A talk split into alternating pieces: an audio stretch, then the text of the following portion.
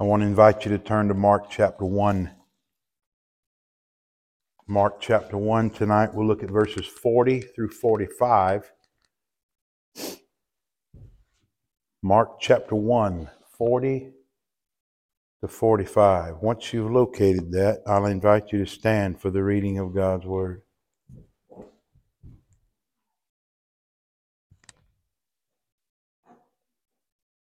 And a leper came to Jesus, beseeching him and falling on his knees before him and saying, If you are willing, you can make me clean. Moved with compassion, Jesus stretched out his hand and touched him and said to him, I am willing, be cleansed. Immediately the leprosy left him and he was cleansed. And sternly he warned him and immediately sent him away. And he said to him, See that you say nothing to anyone, but go, show yourself to the priest, and offer for your cleansing what Moses commanded as a testimony to, them. But he went out and began to proclaim it freely and to spread the news around to such an extent that Jesus could no longer publicly enter a city, stayed out in unpopulated areas, and they were coming to him from everywhere. Let's pray. Our God and our Father, we come to ask you now, please, to give us eyes to see the truth. Please give us ears that we might hear the truth. God, would you see fit to talk to us tonight through the Word of God, clearly, powerfully? Speak, God, for your servants are listening. Thank you for the privilege to come together and hear the Word of God. By your Spirit, do the work of the Word in us tonight. Perform heart surgery on this people tonight by your Spirit through the book. In Jesus' name, amen.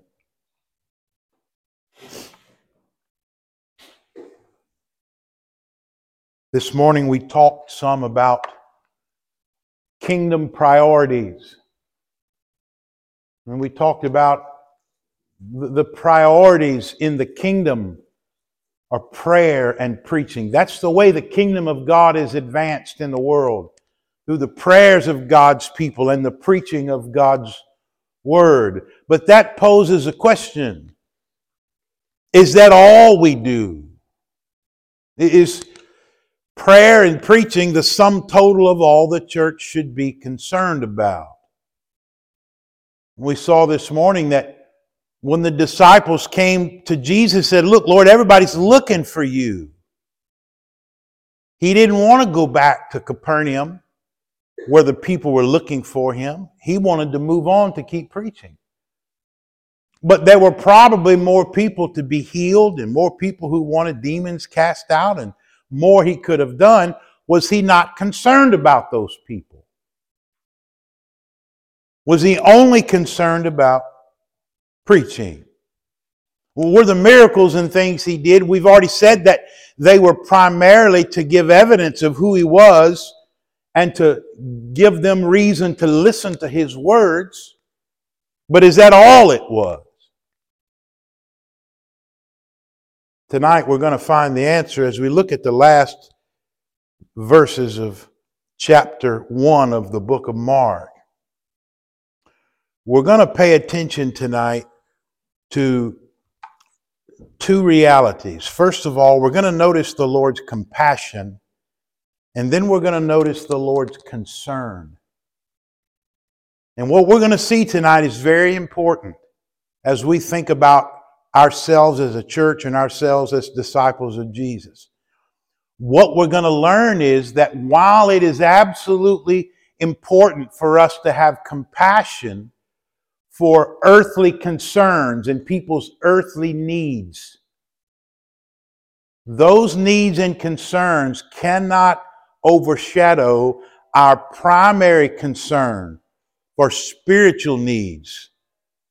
Okay, so our priority is the kingdom, our priority is the things of God, but that doesn't mean we don't care about spiritual needs and spiritual concerns. So tonight, that's what we're going to notice as we look together at these verses. So let's begin tonight by noticing simply this the Lord's compassion. Verses 40 to 42. A leper comes to Jesus.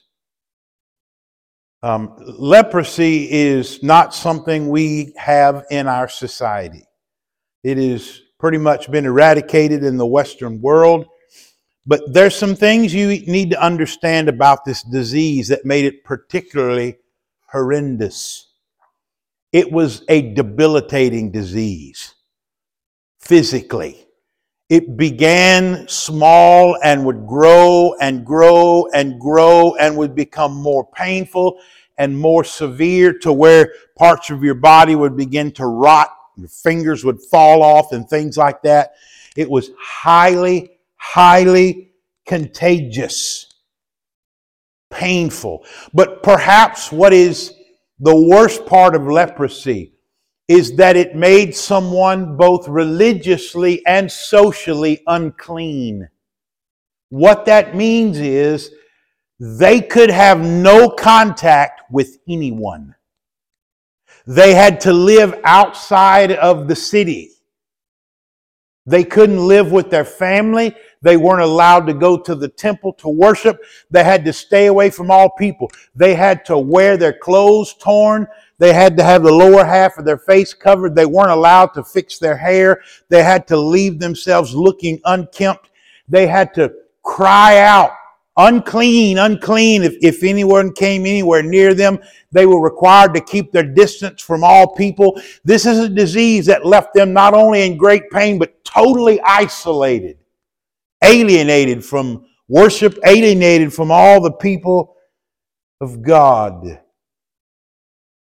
This man apparently has heard of the amazing miracle working power of Jesus. And he does something that he's not supposed to do. Notice what it says, verse 40. A leper came to Jesus. This is something he wasn't supposed to do. A, a leper is not allowed to approach anyone. So, well, how do we know he came very close? Well, in a minute, Jesus touches him. So he came close enough for Jesus to touch. This is not allowed. You can't do this. Why would this man go against the laws of leprosy, giving in Leviticus 13 and 14? To approach Jesus? Well, it's desperation. He sees this as his opportunity.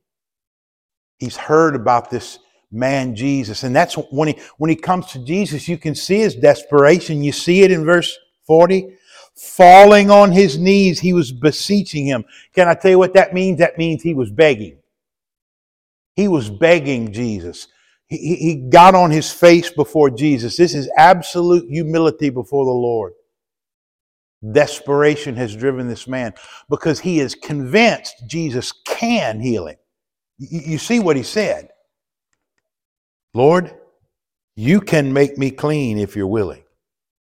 He, doesn't doubt Jesus' power. He's heard what Jesus has done, all the wonderful things, and he knows he can. He doesn't know if Jesus will, but he knows he can. This man is in a desperate situation.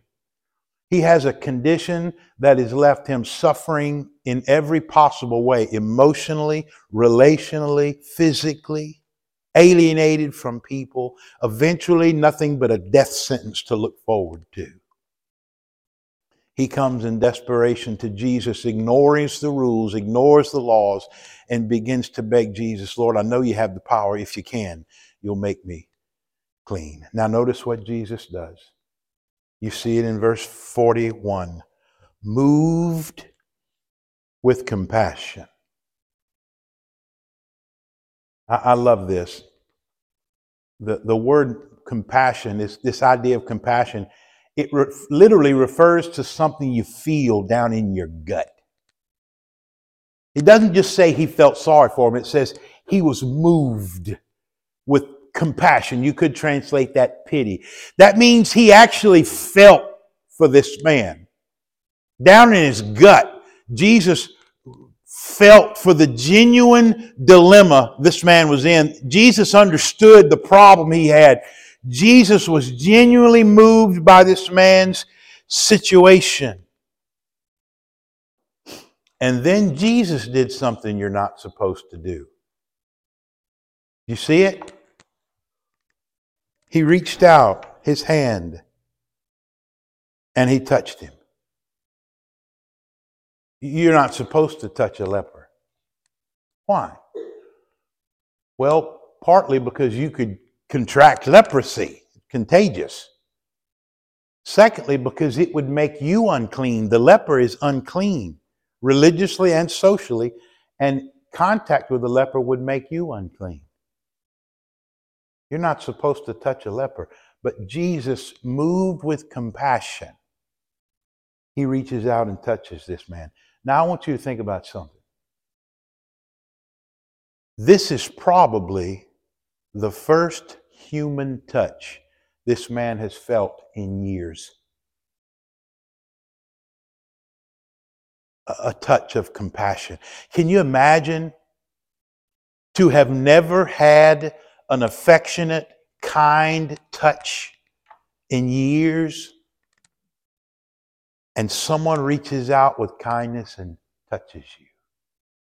This man knew nothing of that. That alone communicated Jesus' compassion that he was willing to touch this man. The man said, Lord, if you're willing, you can make me clean. And he said, I'm willing. Be clean. And what does it say? Notice what it says. Immediately, the leprosy left him and he was cleansed. I want you to notice something. All throughout this passage, it talks about the leprosy being cleansed. You notice it never says anything about healed. Leprosy is a disease, but it never refers to it as being healed. It always refers to it as being cleansed. In the Old Testament, it's the same way because leprosy was a picture of more than just a disease. It was a, it was a good symbol of sin because it, it not only brought death, but it, it makes you unclean. So the focus is not on healing as much as it is making the person clean again. So normally when you touch someone with leprosy, you'd become instantly unclean, but that doesn't happen with Jesus. Jesus doesn't contract this man's uncleanness. This man receives Jesus' cleanness. Do you see it?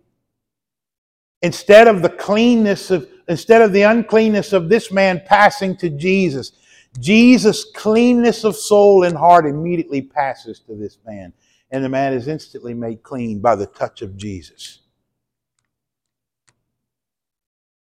Here's what I want you to see Jesus is met with a genuine need, and he responds with great compassion. Now, this shows us proof positive that Jesus does indeed care about physical, earthly concerns. This man's dilemma was a physical dilemma. It, it, was a religious dilemma as well because it isolated him from the temple and worship and people, but it was an earthly dilemma. You with me? It wasn't this man's spiritual condition that Jesus fixed. It was his physical condition, his earthly circumstances moved the heart of Jesus. So when we think about disciples and Christ having the priorities of prayer and preaching, because that's how the kingdom advances, that doesn't mean there's no concern for people's physical needs. Are you with me? Do this. Jesus is genuinely moved by this man's circumstances. The people he healed, he genuinely felt for their circumstances. When we talk about he has a kingdom priority, that doesn't mean he doesn't care about physical needs. Now, for, for you and I as a church, that means a couple of things. As individual Christians, that means we should never hesitate to come before the Lord with our earthly concerns, with our sicknesses and our diseases and our cares. Why? Because we have a Lord who is genuinely moved by the cares and concerns of this earthly life that his children face. You should never think that Jesus does not care about your situation. He does. You should never hesitate to go before Him with your needs and concerns. And for us as a church, that means, yes, our priorities are prayer and preaching, but that also means when we're confronted with genuine human need, we respond with the compassion of Jesus. You understand? Jesus is confronted with a genuine need. This is not a man who's putting on. He's not trying to milk the government. This man has a genuine need. He's in desperate circumstances. And it's a, it's a life, it's the basic necessity of life need. You and I, in the same way, when people, when we're confronted with people who have genuine needs, food, clothing, shelter, you know, medical care, the basic life needs, we respond with the compassion of Jesus. We can't heal like Jesus did, but we can minister to those needs in whatever way the Lord enables us to, and we should. So we see the Lord's compassion. We see here the importance of compassion on the part of God's people. But I want you to notice something else. I want you to notice now the Lord's concern. Jesus has compassion for this man and for his condition, but that's not his primary concern. Notice in verse 44, he tells the man to go show himself to the priests after he has been cleansed. Go show yourself to the priest, offer for your cleansing what Moses commanded as a testimony to them. Now, there's several reasons why this man is told to do this. You can read the regulations for uh, leprosy back in Leviticus 13 and 14, what you had to do if you had leprosy. There were certain rituals you had to go through in order to be reintroduced into society, to be declared by the priest to be clean. So he tells him, You go do what the law says for you to do. Go to the priest, go through the process, right?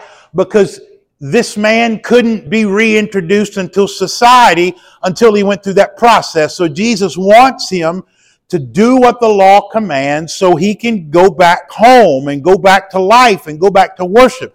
But more than this, notice what it says. Offer for your cleansing what Moses commanded, notice this, as a testimony to them. He wants this man's cleansing to be a testimony to what he can do. You catch that? He wants this man's cleansing to be proof and evidence to them that he has the power of God to make men clean. So he wants the man to be able to go back to society. He wants to show the priests that he is the true Son of God. He wants them to see his power to make people clean. But I want you to notice this. He wants them to see that he is not come to circumvent or bypass the law of Moses. You see, a lot of people accused him of wanting to do away with the law. Jesus here tells this man to obey the law. You with me? Jesus said, I haven't come to abolish the law, but to fulfill it, to bring it to its ultimate completion. And Jesus shows that here. He's not disregarding the law, he's doing what the law commands. And he's doing it in such a way that it would be evidence to the priests of his power to make men clean. And it would allow this man to go back to society, back home again. Now, I want you to notice something that seems a little odd, though. Verse 44. See that you say nothing to anyone. Huh. Notice verse 43. He sternly warned him and immediately sent him away. A strong warning. Don't tell anybody. And it says he sent him away. It doesn't show it really in English, but this word sent away is the same word that's often used when Jesus would cast out a demon. It's not just saying, have a nice day, be on your way. No, he's saying, get out of here. Now, Jesus has just demonstrated such compassion to this man. Now he's warning him don't say a word about this to anybody but the priests and get out of here. What is that all about? I need you to understand something.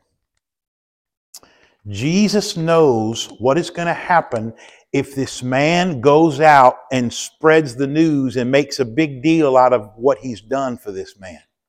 He knows what's going to happen. What's going to happen? Verse 45, look at it. The man did exactly what Jesus told him not to. He went out and began to proclaim it freely and to spread the news around to such an extent that Jesus could no longer publicly enter a city. Huh. I want you to remember something from this morning. Back in verses 38 and 39 of Mark 1. You remember what Jesus wanted to do? Let us go somewhere else to the towns nearby so that I may preach there also, for this is why I came. And he went into their synagogues throughout all Galilee, preaching and casting out demons. This is what Jesus is doing. He's going from town to town, from city to city, going into the synagogue, the center of Jewish religious life, so he can preach the message of the kingdom. But what's just happened? This man has made such a big deal out of what Jesus has done that there is such an uproar about it that he can't go into the cities anymore because he gets mobbed by all the people. And because of that, he's unable to go into the synagogues and preach to the Jews gathered there for worship. Are you with me? In other words, Jesus wanted this man to be silent because he didn't want this man's healing to cause such an uproar that it would hinder his priority of going into the synagogues and preaching the gospel. But that's what happened. Now, notice it said in verse 45 the people were still coming to him from everywhere, but they weren't coming to him to hear him preach, they were coming for the show. Hey, show us these things that you're doing. Are you with me? That's why when Jesus told this man, he warned him, don't talk about this. Now get out of here. In other words, if you read Matthew and Luke, you'll see when this man came to Jesus, there was a crowd around. And he's telling this man, get out of here before you cause a scene. Right? Before this blows up to be a big deal, I need you to go on your way and go to the priests.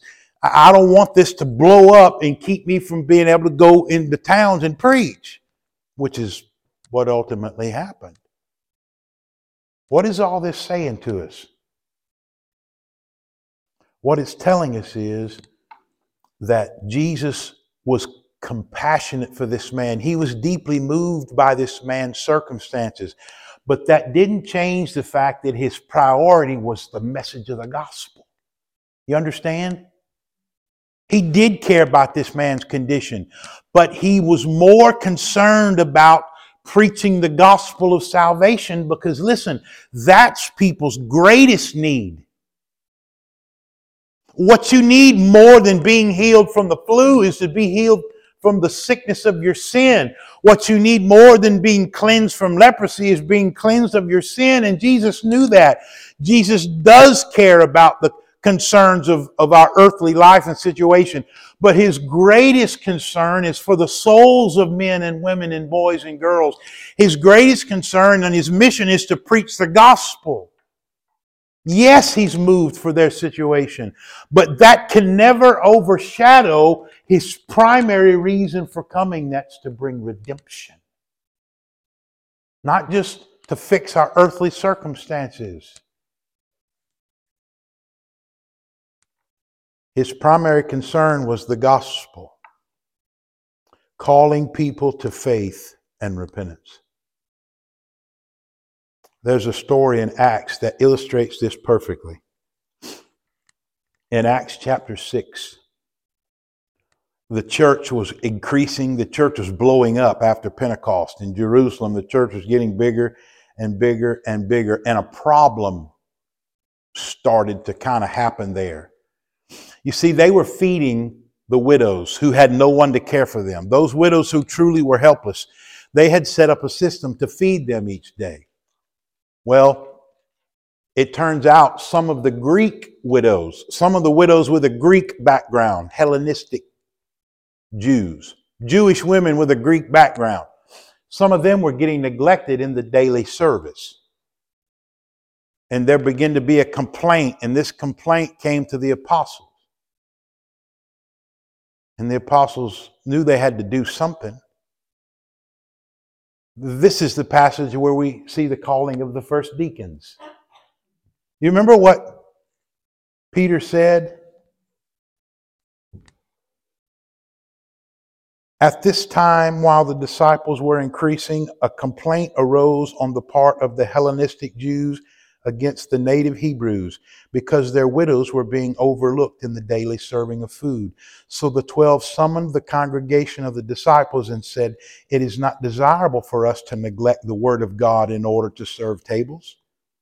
Therefore, brethren, select from among you seven men of good reputation, full of the Spirit and of wisdom, whom we may put in charge of this task. But we will devote ourselves to prayer and the ministry of the word. What's happening here? Peter says, It is right for us to care for these widows. Some of them are being neglected, and we got to fix that. But we have to do it in such a way that the praying and preaching remain first place. We can't take the men who are given to prayer and preaching away from prayer and preaching to feed lunch to the widows. There are other people that can do that. What's the point? The point, Peter, is we got to keep the main thing the main thing. You with me? Listen to me. It's important that we as Christians do whatever good we can in the name of Jesus. When we're confronted with genuine need, we should take action. And in a little bit, I'm going to share something with you, an opportunity for you to help in a need in just such a way.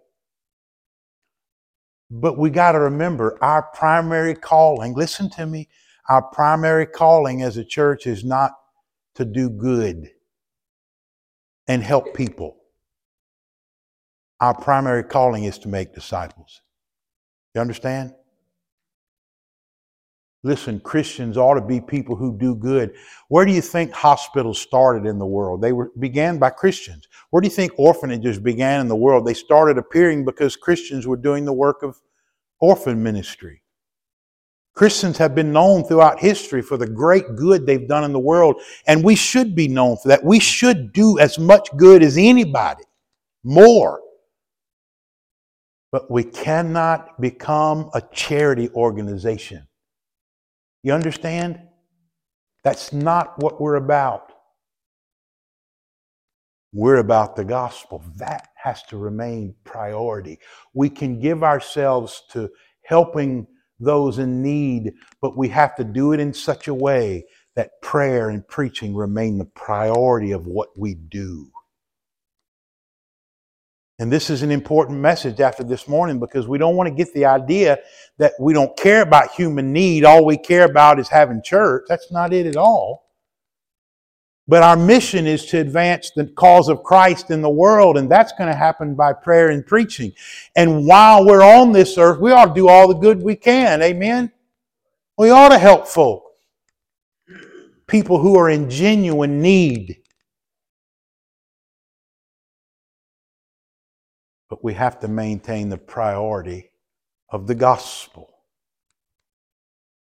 Here's what I want you to see Here's how I might summarize the message Christian compassion responds to earthly needs, but prioritizes spiritual needs. I want to say that again. Christian compassion responds to earthly needs, but prioritizes spiritual needs. That's exactly what we see from Jesus in this passage. He was very concerned with this man's physical need, but we see that his ultimate concern was the mission. He wanted to meet this man's need, but he wanted to do it in a way that would help and not hinder his mission. So that's the word for you and I. Let's be a people who have the compassion of Jesus. Let's be a people who see genuine need and respond to it with the compassion of Jesus. But let's never forget that our priority as disciples, as the church of the living God, is helping men and women and boys and girls to know who Christ is and to find salvation in Him.